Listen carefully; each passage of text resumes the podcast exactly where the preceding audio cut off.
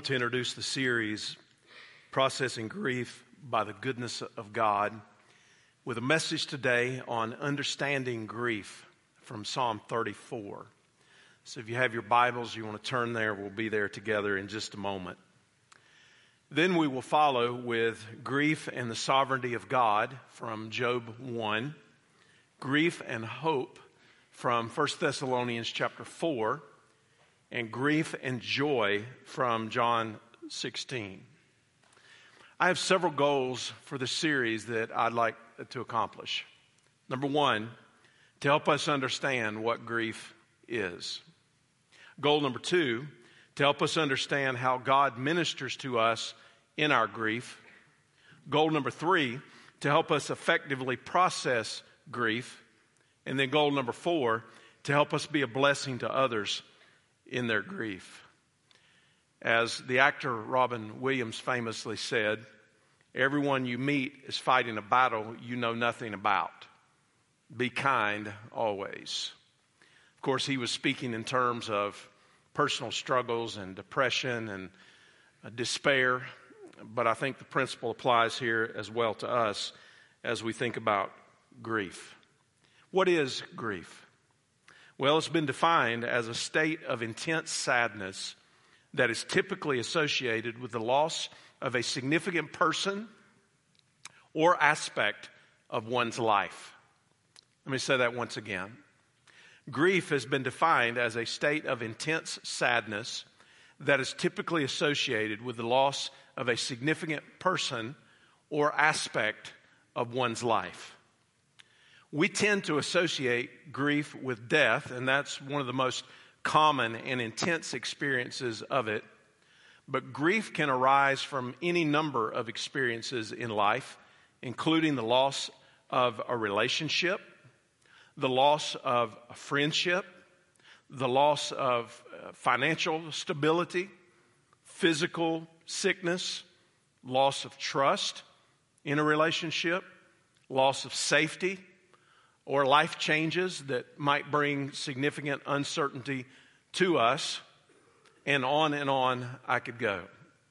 Someone said grief is an all consuming, universal human experience that takes many forms.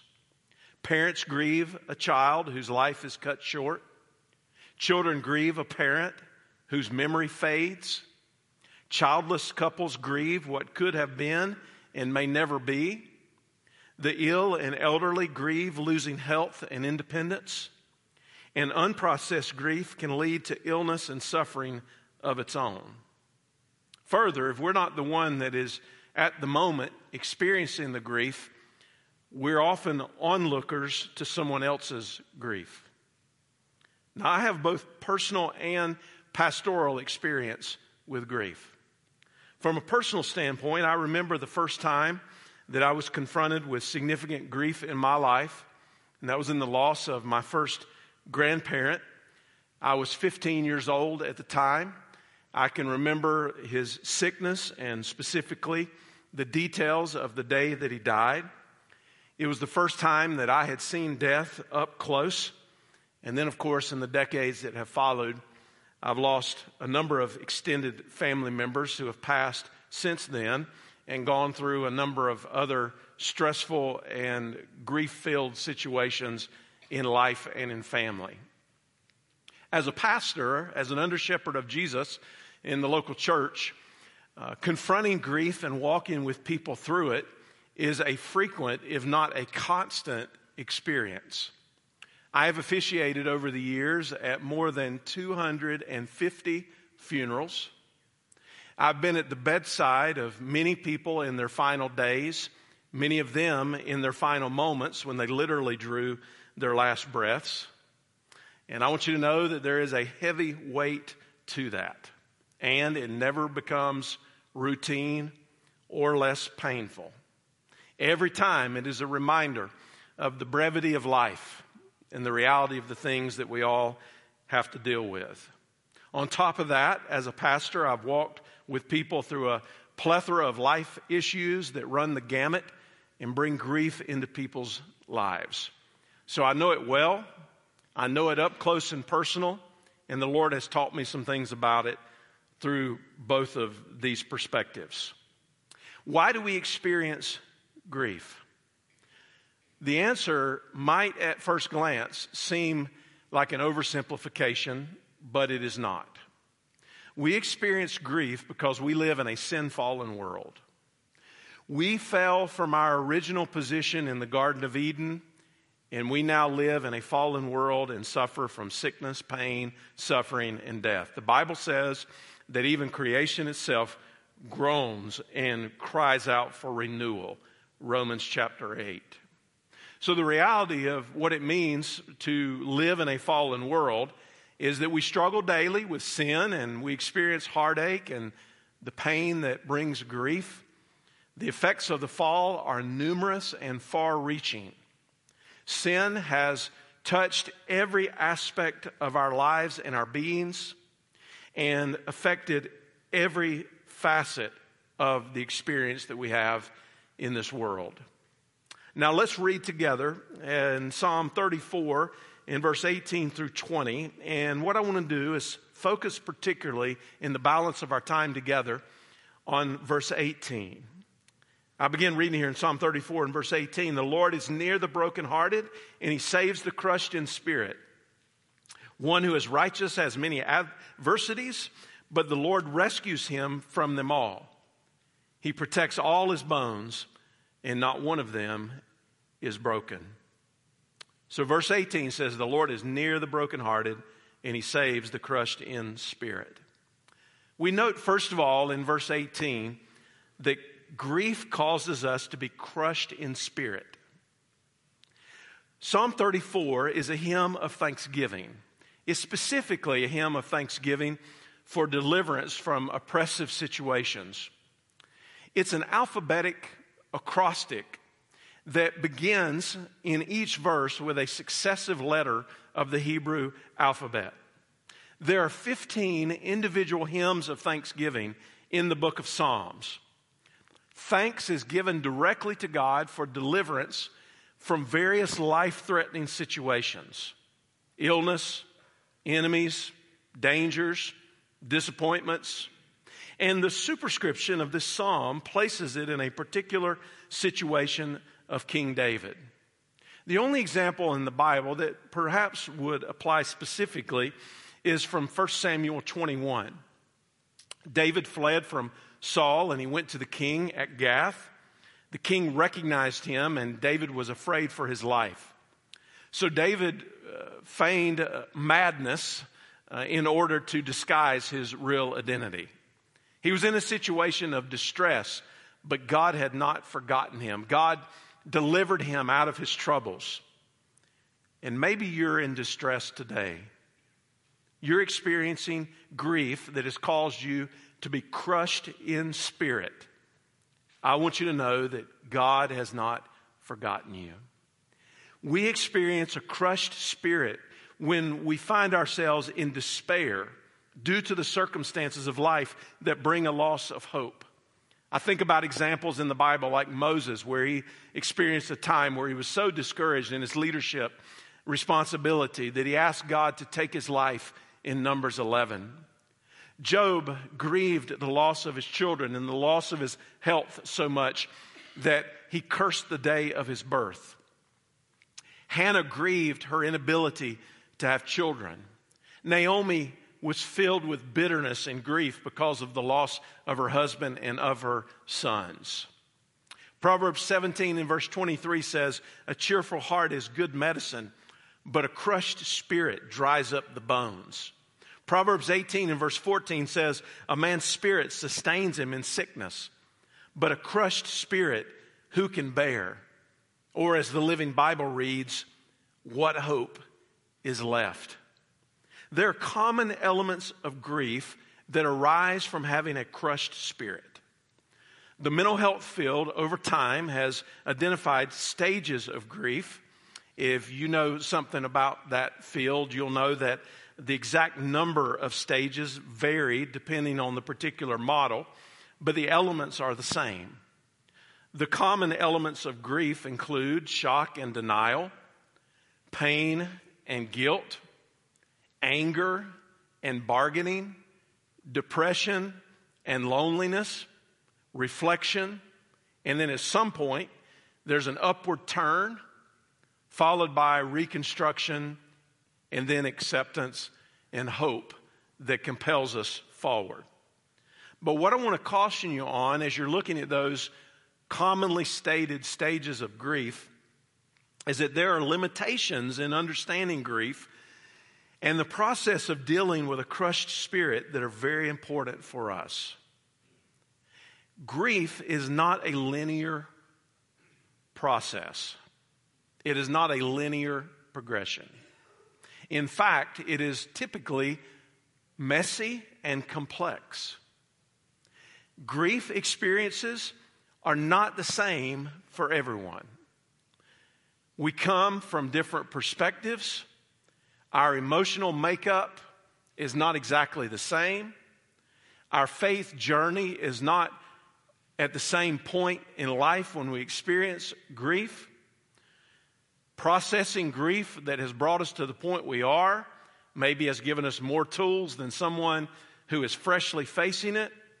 There are any number of reasons why we don't process grief experiences exactly the same.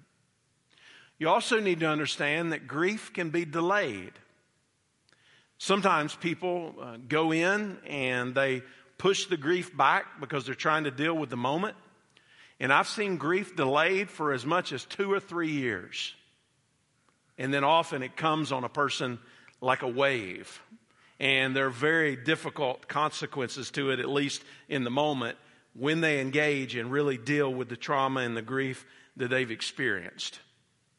Grief elements can also come upon us emotionally after a cycle like this when we would practically say, This ought to be over. So let me give you an example of that. Someone who has lost a spouse that they were married to for many years. They've processed the grief somewhere along the lines with the elements that I've talked about. They think that they're doing quite well. And then a memory in a moment comes into their heart and their mind, or an experience with a family member, or a situation that you've gone through. And all of a sudden, that grief comes back to you in that moment like it's brand new. And I say to you, that is normal and it's to be expected.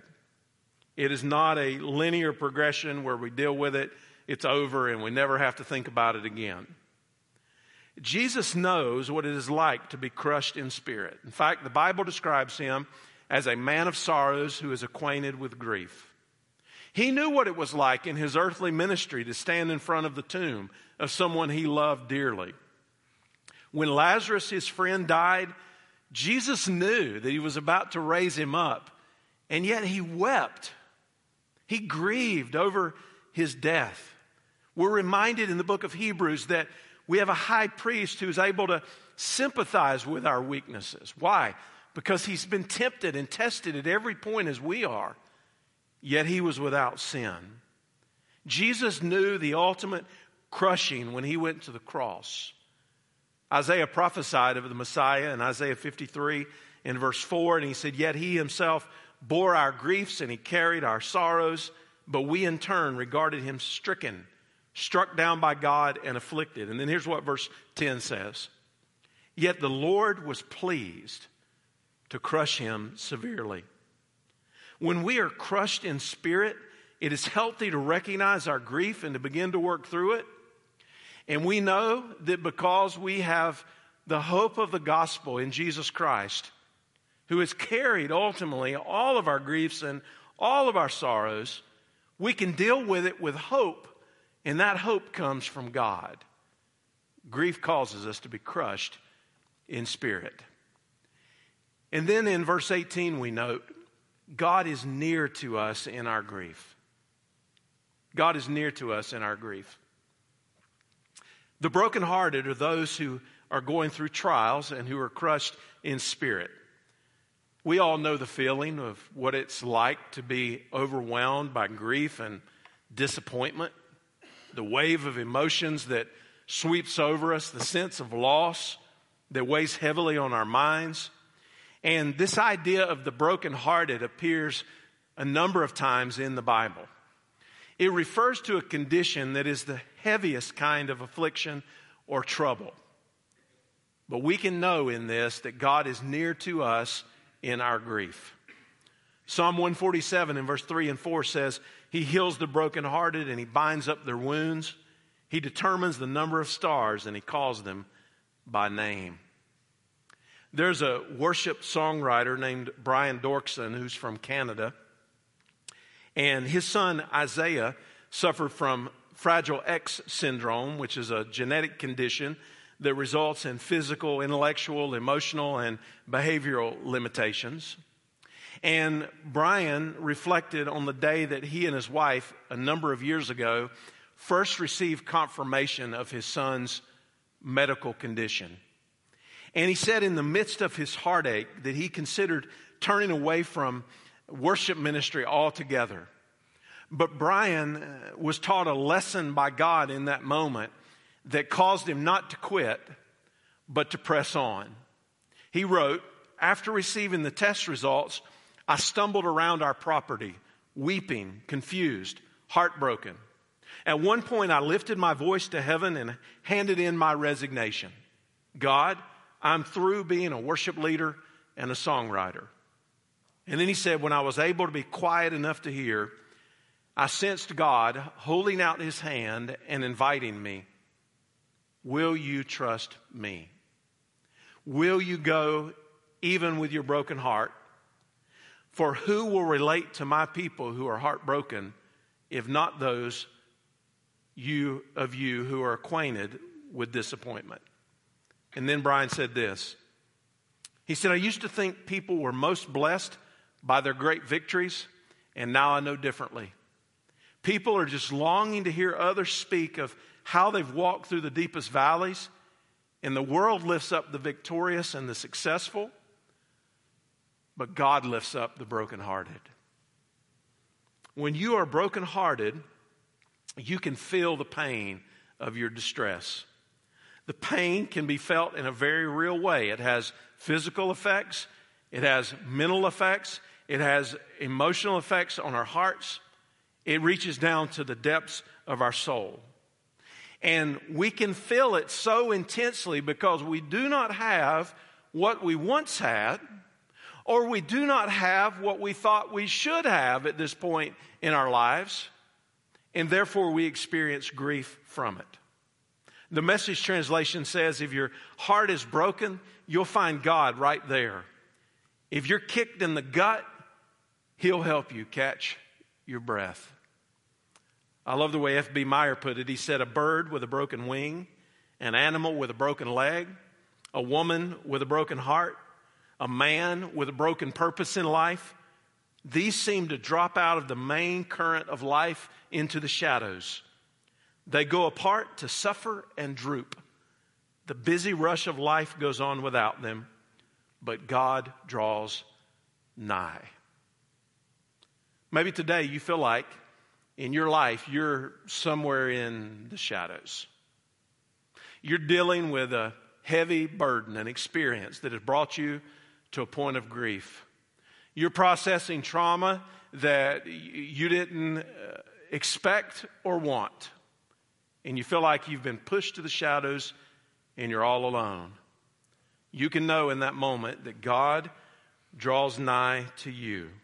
He is near to us in our grief, and the Holy Spirit is our comforter or our counselor. He is the one who is called alongside of us. God is dwelling in us, and He's giving us peace and strength in times of heartache and in times of hurt. And I want to caution you on one point because sometimes you'll hear people say that when you're in your broken condition, when you're experiencing the grief, when you're in your sadness, when you're in your sorrow, that God loves you the most in that moment. God's love never changes. It is not on a sliding scale. From our perspective, what we're trying to say is we experience it and feel it in this moment. It's more near to us than ever before, so therefore it seems heightened. But the love of God for His children is constant. His love for you is the same on your best day as it is on your worst day. And because God is near us in our grief, we can remember that we do not grieve alone. The Bible says in 2 Corinthians 1 in verse 3 the Father of all compassion and the God of all comfort comforts us in our troubles. Because God is near to us in our grief, that means that we can share with Him what we are experiencing in prayer. And there are many examples in the Bible of people being real with God about their experiences and sharing their experiences and their emotions with God. And you know what the temptation for us is? When we're feeling that hurt and that loss and we're experiencing that grief, is to pull back from God. And that's exactly the opposite of what we need. He already knows what's on your heart, He knows what you're experiencing. He knows the burden that you're carrying, and He is near to you. So be honest and transparent with Him about what you're experiencing. And you can draw strength and solace from His Spirit and from His Word. God is near to us in our grief. Last, in verse 18, we note God rescues us from our grief. What does it say? It says that God saves us or rescues those who are crushed in spirit. Now, probably the most common question in times of grief is to ask, why? Why this? Why now? And why me? Now, let me just say to you as transparently and as graciously as I possibly can you are not the only one who has ever experienced such a thing. You are not alone in experiencing it. But what the spiritual enemy wants you to do is he wants you to think that you are alone. He wants you to think that God does not care. He wants you to wallow in the idea that your experience is worse than anyone else's. And if he can get you to wallow in that idea that your experience is worse than anyone else's, nobody understands, nobody cares, then he can trap you in the bondage of despair. And that is not true. God saves the crushed in spirit because he is good. And let's just be honest about it. There are many things in life that are not good. In fact, they are terrible things. They are excruciating things. They're awful things because they're part of this broken world. And we do ourselves no good or anyone else any good by denying that fact or acting like everything is okay when it's not. Justice Stowell said one of the worst things you can do as a Christian is to go around with a plasticized mask Sometimes you may be saying God is good, but you're saying it with tears running down your cheeks. And you're saying it knowing that He never wastes your sorrows. You're saying it knowing that He has magnificent power and He will transform all of your experiences into good and things that bring gain to His kingdom and glory to His name. But I see this often from two sides. One is Christian people who know that their faith is real, they believe it, they own it, they know that God is good, they know that God is faithful. So they want to put forward a good testimony. They want to put forward a good word because they know that God is undergirding. But in reality, they're broken, they're hurting, they're distressed. And sometimes that's where delayed grief comes in because we put the mask on rather than legitimately processing the grief and just owning it for what it is. The other side of that is sometimes well intended, well meaning friends and church family say things that are ultimately flippant in the moment of pain, like, well, everything's going to be okay. Well, it will be okay, but guess what, friend? Right now, it's not okay. It's not okay. People are hurting. And I think the best thing that we can do, rather than trying to fix people's grief, is to be present with them and walk with them through their grief. There are times where the experiences God has given us can be wisely interjected into the other person's experience to help them know, hey, I've experienced this as well, and you will get through it to the other side. But it takes wisdom to know when to share that. Because just if, because you experienced something that was similar doesn't mean that that's going to particularly help that person right at that very moment, nor does it mean that their experience is exactly like yours. So, all I say in that is just proceed with caution, ask the Lord for wisdom on how to speak truth into people's lives uh, from your own experience and your own testimony. God saves the crushed in spirit because he is faithful. Just as the love of God remains consistent and unshakable, whether it's in times of joy or trouble, the faithfulness of God remains consistent and unshakable, whether in times of joy or trouble. Now, it may be more heightened that we recognize the goodness of God in that moment. It may be more evident to us that we recognize the faithfulness of God in that moment. It may be more evident that we feel the love of God in that moment. But again, it is not on a sliding scale. It's the same on your best day as it is on your worst day. And whereas grief can cause us to be frantic, we can trust that God is faithful and remind yourself of God's track record of faithfulness in your life and draw strength from that. He is your source of strength and He is your greatest supporter. Right now, you might be going through a season of rejection and loss or uncertainty, but God's faithfulness will never waver in your life. He will comfort you in your mourning. Remember what Jesus said in the Sermon on the Mount? Matthew chapter 5. Blessed are those who mourn, for they shall be comforted.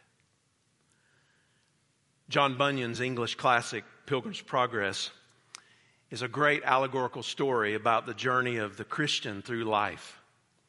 And in that story that I draw from from time to time, there's an episode where Christian, the main character, and his friend and fellow traveler, Hopeful, are captured by the giant Despair and his wife Gloom. And they're thrown into the dungeon of Doubting Castle. As the progression goes, the giant beat them every day and threatened them with death. He actually left rat poison in their cell, hoping that they would commit suicide. And just as Christian was actually contemplating ending it all because of his doubts that he had about God's love for him and all the shame that he felt about his own disobedience, he remembered in that moment something that he had been given. He reached into his pocket and he pulled out the key of promise that had been given to him when he became a follower of Jesus. The key could unlock the door of any castle of doubt, and they were able to make their way of escape. Now, let's draw a parallel to this in our lives. When you find yourself in the dungeon of despair, you have the key that'll let you out. And the key that'll let you out is the fact that God will rescue you and his promises are certain. And the only way to get out of despair is to trust God and what he has said because God will rescue you from it if you will trust in him. Now, I close with this, and I'm going to give you some points of application. Grief is a part of the human experience in a sin fallen world, but we can overcome it by the goodness of God. It's to be expected, it's a reality, but we can be overcomers. Let me give you four points of application as I come toward a close. Point number one allow yourself to process grief. When it comes, experience it for what it is. Don't remain in despair perpetually, but process it for what it is. And that's going to get you on the road to getting through it, just understanding it and facing it. However deep the pain might be, however bad the darkness seems to be, allow yourself to process it. And as we allow ourselves to process it, the church family, Christian brothers and sisters, we need a theology of presence in the lives of other people, as it's been called in the past, in order to simply be there for people and with people as they walk through these things in life. You don't have to have an answer. Let me just take the pressure off of you. Whatever you say is probably not going to help a whole lot in that very moment. You'll have time to speak truth, and you'll have time to encourage, and you'll have time to rebuke if necessary, if people are wallowing in it. And you'll have time to help them through that. But in that moment, what people need the most is presence. They need us to be with them and to love them through it. Application point number two I've already mentioned this, but understand that no two grief experiences are exactly alike. If you're going through it and you're thinking, I'm not dealing with it as well as he did, or I'm not getting through it as easily as it seems like she did, don't compare yourself to anybody else. This is not a game of comparison. Your experience is not going to be exactly like someone else's because of the reasons that I mentioned earlier. Our own emotional makeup, our spiritual maturity, our past experiences, the support network that we have around us, all these things factor into how we deal with these things. And then remember, application point number three all grief is temporary and all loss is temporary in Christ. Now, it's hard for me to fathom uh, the comparison between my time on this earth and what eternity really is. It, it's just challenging to process that. Even a long life on this earth that we would consider to be a long life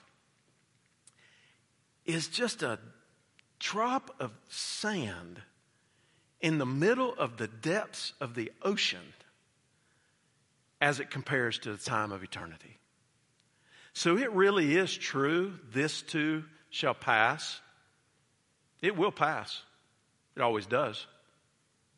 But it is also true that it is temporary in the sense that there is something far greater and eternal. Perspective helps us in that. But the key is if we are in Christ. And I hear other brothers and sisters say sometimes, and I've said it myself, I don't know how people get through this if they don't know Christ. I don't know how people get through grief and trauma and loss and all the experiences that go along with it unless they have hope. And maybe today you're dealing with something and you're trying to deal with it yourself. You can't deal with it by yourself. But God has made himself available to you for you to know him by faith, and he will carry your burden. So maybe the starting point for you today is to trust Christ. And then as you trust Christ, lay that burden of grief on him because he's the one who can carry it. Application point number four you won't ever get over it, get over it, but you will grow stronger through your experience and you will be better for it. I can promise you that the experiences I've had personally, I've not gotten over it from a pragmatic sense, but I've gotten through it by the grace of God and I'm better for it. And it's as though we carry little pieces of it, of the experience with us throughout the remainder of our lives on this earth. I can promise you that I'm carrying pieces of the experience of walking through the death experience with more than 250 people in a long spanning ministry. I carry those pieces. I carry the pieces of broken families that ought not be broken. I carry the pieces of prodigal children that people are struggling with, that are straying far from where they need to be. And you carry the pieces of the experiences that you have in life, and you'll not get over it but you will grow stronger through it and you will be better for it. So I say to you as the church, let's be mindful of that fact as we're helping people. It's not as though we're expecting them to be at a point and then it's just done and over with. They're to a point where God has strengthened them and grown them, and they're moving forward faithfully, but probably forever changed and forever impacted by it. In just a moment, we're going to sing the song that is entitled uh, The Solid Rock. It's called by a couple different uh, titles, depending on um, where you look. But it's an old song that you're familiar with. And one of the, one of the verses that we're going to sing, we're going to sing two verses. One of the verses we're going to sing says this When darkness veils his lovely face, I rest on his unchanging grace. In every high and stormy gale, my anchor holds within the veil. And then the chorus says, On Christ, the solid rock I stand, all other ground is sinking sand. All other ground is sinking sand. My prayer is that all of you today who feel like you're broken in spirit, crushed, brokenhearted, that you'll find hope and comfort in Christ. Because when we're standing on Him, we are on solid ground and He can be trusted. Father, thank you for the time we've had together here in these last few minutes. This hits near to all of us because it's something that's a reality. In this sin fallen world that we live in, we're either just been through a, a trial and something that could bring us grief, or we're experiencing it now, or we've got one coming ahead that we don't even know about. But Lord, nothing takes you by surprise. Your care and your love and your faithfulness and your goodness is constant. And we're thankful for that. We're thankful that we can approach grief with, with gospel hope. And then we can know that we are on solid ground with you. I pray if there are any who hear this message who have not yet come to repentance and faith, they've not yet come to Christ, that they would know that they are loved, that God, you have the answers, you have the hope. You have the forgiveness. And I pray for my brothers and sisters in Christ that we would be an encouragement and a comfort to one another. This is one of the, the most significant things, Lord, in the church that we can do is, is be with each other and walk with one another through these things that we experience in life. And I thank you for that. And we give this time over to you now, and we pray it in Jesus' name. Amen.